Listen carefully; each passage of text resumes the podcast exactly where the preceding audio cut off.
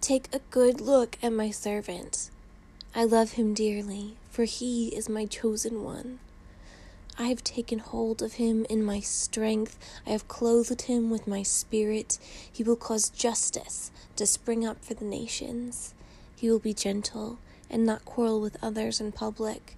He will not exalt his own voice. He would never crush a broken heart, nor disregard the weak and the vulnerable.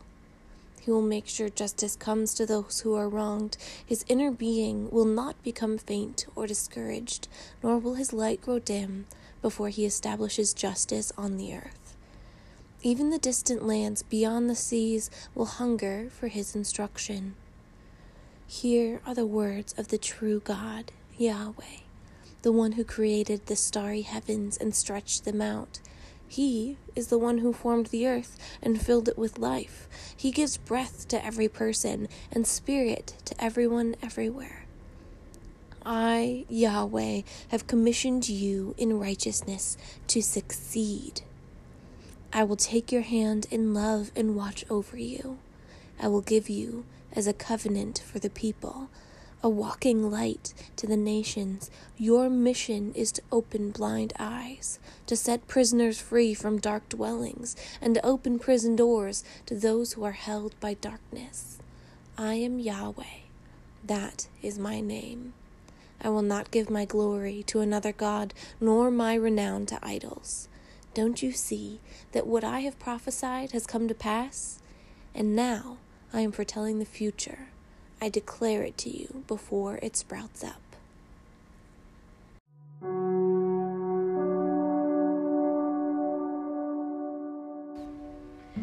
This chapter of Isaiah is actually talking about Jesus. It's foretelling the coming of a Messiah, the coming of a man who would also be God, who would be living sinlessly. So he would be living as God would in the world, on earth, as a man. And there's a few chapters in Isaiah that describe him, I guess. This one, though, I identified with so much, and I think I'm allowed to. I think that even though it's talking about Jesus, literal God,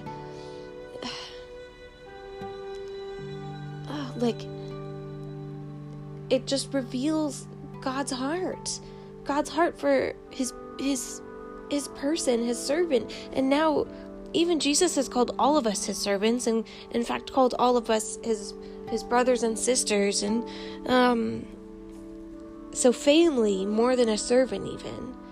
And I would, I'm just,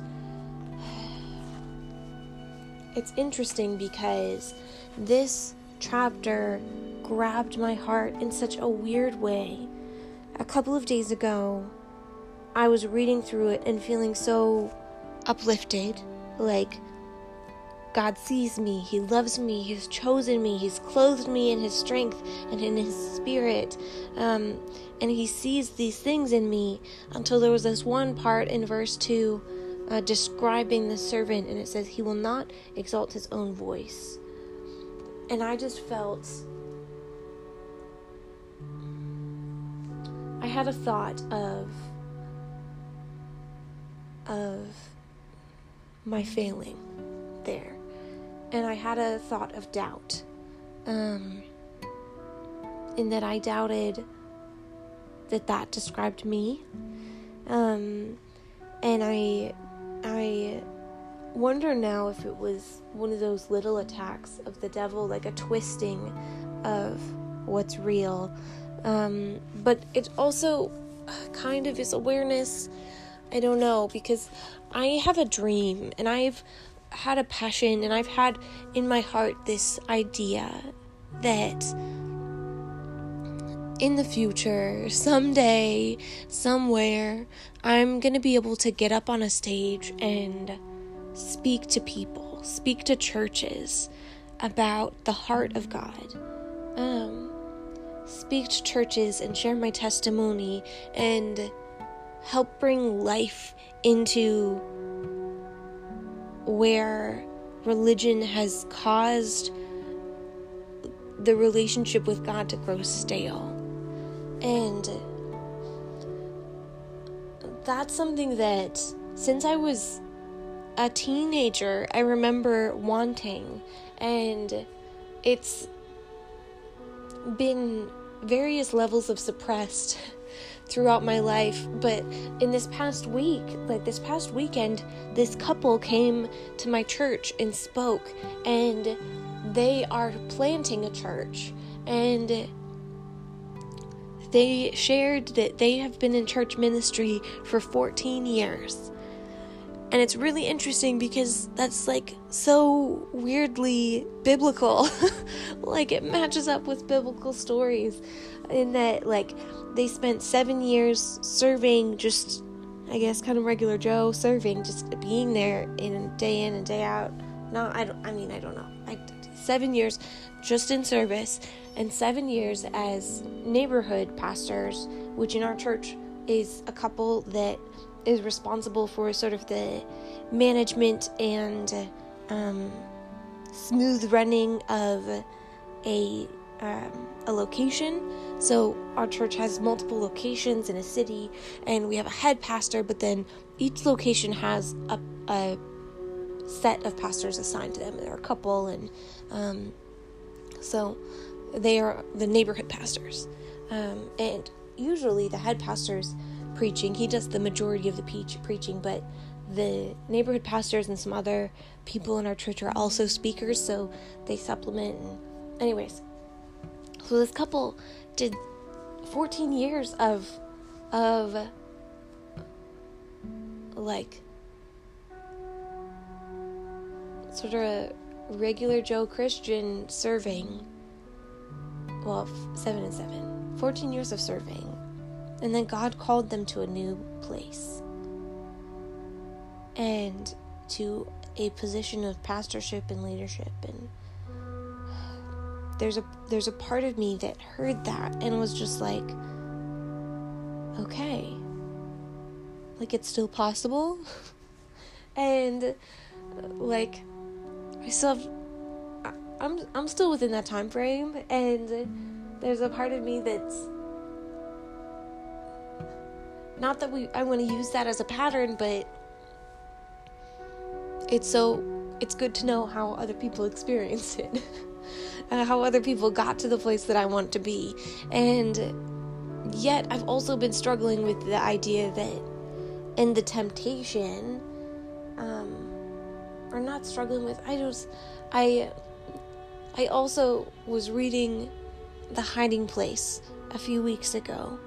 And the thing that totally just jumped out at me, just like yelled at me almost, was Corrie ten Boom was in a concentration camp in Germany, and she and her sister were doing ministry there, even though they were prisoners, because they were in a barracks with fleas, and none of the guards wanted to go in there, so they were actually free to do Bible studies and worship sessions and prayer times, and like they did it every single night. And Corrie was starting to lose sort of the, the power of her ministry. She was starting to lose the life of it and the joy of it. And it was like, and God revealed to her, or she recognized that the reason that joy and that life and that power was being lost was because she was taking actions to protect herself and her sister more than the people around them, or to like they had some vitamins, so like not not sharing the vitamins with the other people, but sharing the vitamins only with them, like her and her sister, or because they were the ministers in this situation, like they were doing God's work, um and ultimately seeing herself as the reason that God was able to reach these people, um, that she was the key point, that she was the thing that made it happen, made it possible, which in one light, it's true. Like, that she's the person that God's using. She's she's the the the vessel through which I'm not the vessel that the you know through which the the heart of God is getting to these women. But on the other side, it's not her doing the work of God, like of getting into the hearts of women. It's God doing that work. It's God that's making that like spiritually valuable transaction happen. And so she was challenged on that in her spirit, and she had to just confess in front of to the women that she was leading that that's what she had been thinking, that selfishness had been gotten hold of her heart, and she had been resenting other people and taking these actions. And uh, um, that confession is, is when God like re-fulfilled her joy and re-fulfilled her peace, and um, she stepped back into the freedom of this this ministry, and and um, instead of being under the weight of it. And all of that kind of ties up with my struggle right now of my service, like what I'm doing. Um, and one of the reasons that I think that like the the pastors who said that they were seven years and seven years and um, it was so long, and I'm just I'm just like and that it was like it grew from one thing to another. Like right now, the way that I'm serving my church is constant and g- growing, like not growing. I I feel like I'm under the weight of it. I am the lead of a team that doesn't have enough people to give me a break. Um, and I, it's been that way for a long time. And I have felt the weight of that. Not weight as in like a value and a great call and like a uh, or the weight of responsibility that is noble and great and right. Like no, like the crushing weight, like the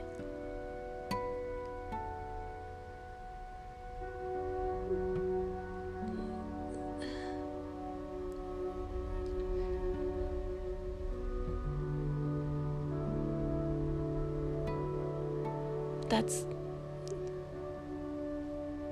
yeah, the cr- the crushing weight. There's no more. I don't have a better descriptor. There's nothing I would add to that. To the point that my soul feels weak. And what I mean by my soul feels weak is that I, I feel so little control over my emotions, and resentment springs up easily, and frustration at my my leaders um, is regular. And anytime that something changes or I'm asked to do more, I am frustrated by that. More than frustrated, I resent being asked to do more. And, or I resent being asked to change how I'm doing it, because I feel like what I'm doing is already enough and more than enough.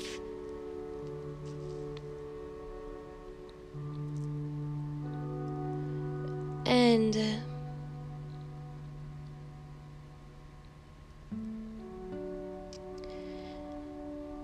And so to like walk this back to where I started,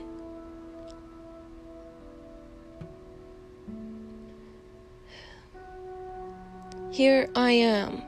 Like where I am now is crushed and resentful and frustrated and weak and not feeling spiritually strong. And yet, and those feelings intensify when I'm asked to do more. And yet, I have this dream of doing more. And I have this scripture of God just pouring love into a servant, and the one descriptor of he will not exalt his own voice brings to light that question.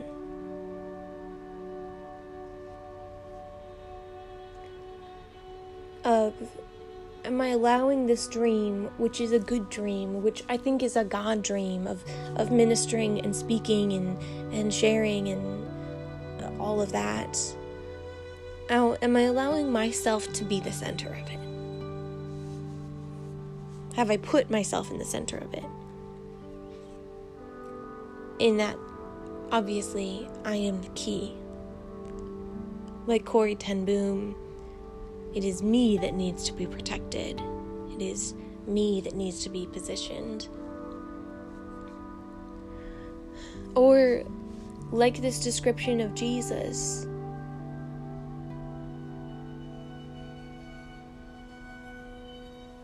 he will not exalt his own voice.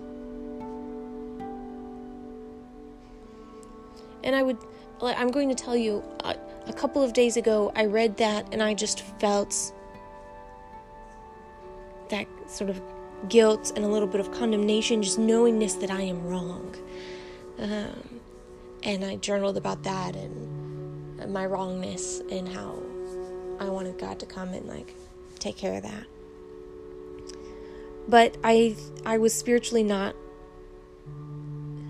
cleansed by that knowingness and, and by that journal time. And I think that the reason I wasn't cleansed is because the next two moments. Um, because right after that, verse three says, he would never crush a broken heart, nor disregard the weak and vulnerable.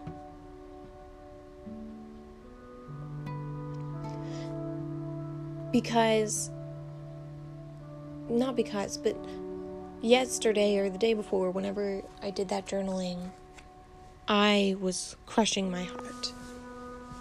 I was crushing my dream. And that's something he would never do.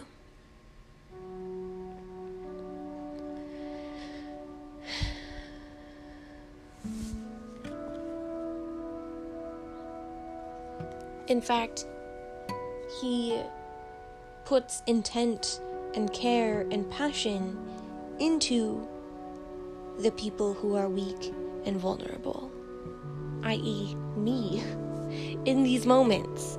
He provides a way. And that's where later on in the chapter, it says, I will walk the blind by an unknown way. I will guide them on paths they've never traveled, smooth their difficult roads, make their dark mysteries bright with light. These are the things I will do for them, for I will never abandon my beloved ones.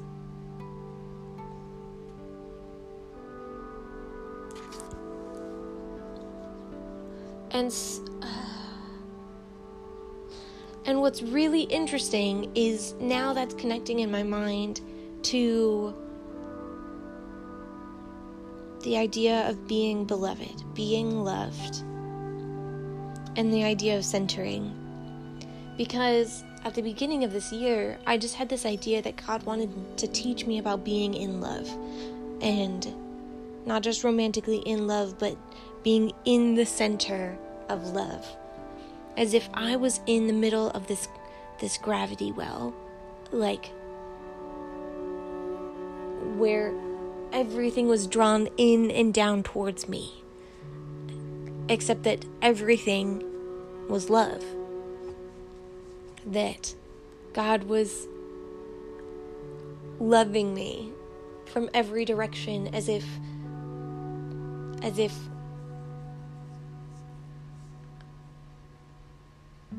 yeah, I don't know, I was a planet, I don't, you know, but not just a planet, like the center of the universe, like everything was being drawn in towards me. It, and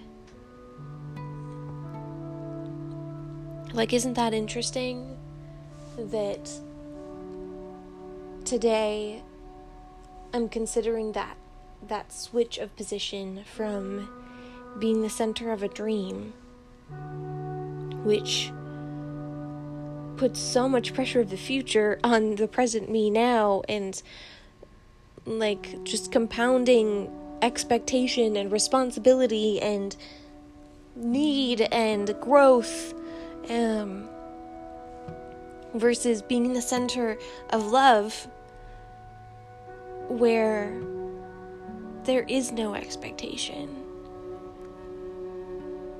there is no need. And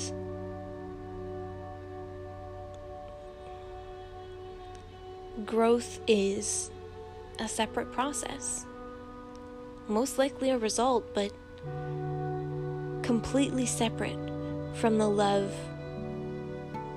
just being drawn into me.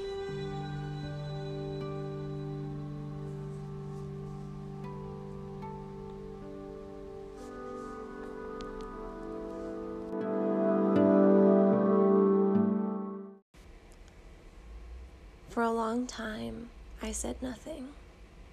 I restrained myself and kept silent. Now I will groan, pant, and gasp like a woman in labor. I will level their hills and mountains and dry up all their vegetation. I will turn rivers into islands and dry up their lakes. I will walk the blind by an unknown way and guide them on paths they've never traveled. I will smooth their difficult road and make their dark mysteries bright with light. These are things I will do for them, for I will never abandon my beloved ones.